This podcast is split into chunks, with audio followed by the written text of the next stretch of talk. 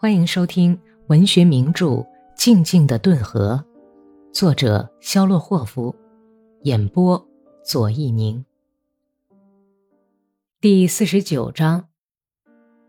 广场上密密层层的挤满了灰色的人群，一排排的马匹，哥萨克的装备，配着各种号码肩章的制服，戴着蓝色制帽的厄德曼斯集团的哥萨克。比普通部队里的哥萨克要高出一头，他们就像鹤立鸡群似的在来回的晃着。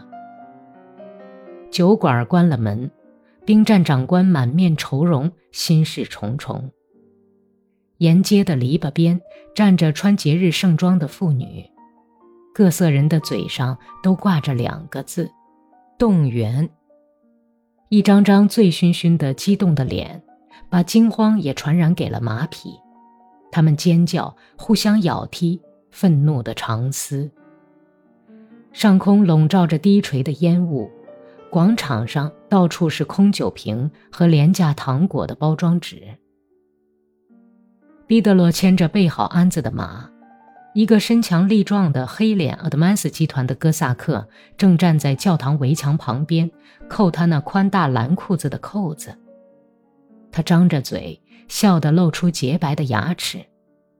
一个小个子的哥萨克女人，不知道是妻子还是情人，像只灰色的母鸡，在他旁边絮叨着。他已经喝醉了，乱蓬蓬的头发上沾着些葵花籽皮，系着的印花头巾已经松开了。阿德曼斯集团的哥萨克笑着在紧腰带，不断往下蹲着。他那皱巴巴的裤裆下面可以钻过一头一岁口的牛犊，一点儿也碰不着裤裆。别骂了，玛什卡！你这该死的公狗，色鬼！那又怎么样呢？你那两只眼睛有多不要脸呢？啊！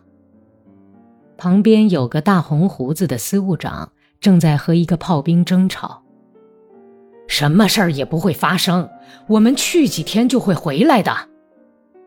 要是打起仗来呢？哦，我亲爱的朋友，有哪个国家敢跟咱们俄国作对呢？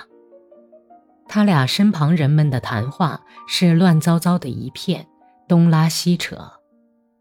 委员会开始检查，三个哥萨克把一个满身血迹的酗酒的哥萨克送到村公所。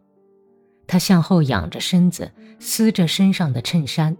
大瞪着加尔梅克人的眼睛，嘶哑地说道：“我要把他们这些庄稼佬都打死，叫他们知道知道顿河哥萨克的厉害。”四周的人给他们让开路，赞赏的报以笑声，深表同情。广场上一直闹哄到深夜。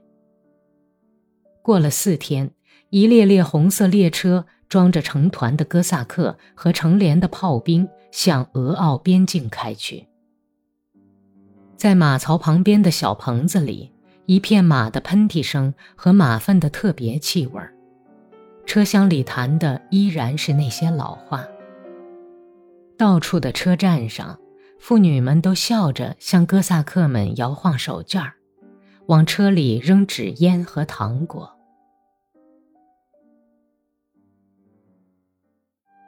本集播讲完毕，感谢收听。